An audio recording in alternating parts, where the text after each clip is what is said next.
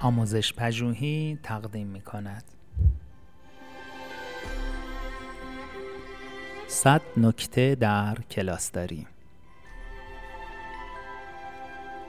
نکته پنجاه و هشت قانون طلایی در مورد اختلاف نظر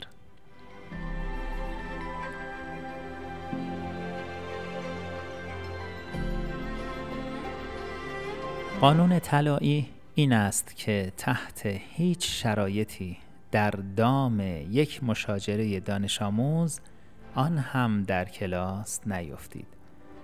حقیقت این است که اگر این اتفاق افتاد به دانش آموزان نشان داده می شود که آنها کنترل موقعیت را در دست دارند. اگر دچار اشتباه مشاجره با دانش آموزی شوید این مسئله می تواند به راحتی یک جلسه درسی را از بین ببرد.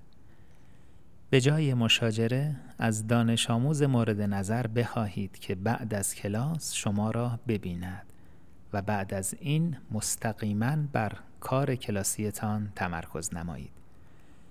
اگر دانش آموز اصرار به بحث داشت که اغلب این گونه است به آرامی تکرار کنید که در کلاس مشاجره نخواهید کرد. در این مورد بسیار جدی باشید.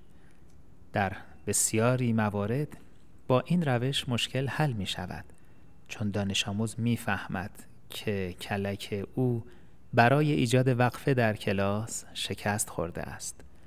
اما اگر پس از بکار بستن همه راه های منطقی دانش آموز بر مشاجره اصرار ورزید باید زمینه بیرون فرستادن فوری او از کلاس را ایجاد نمایید.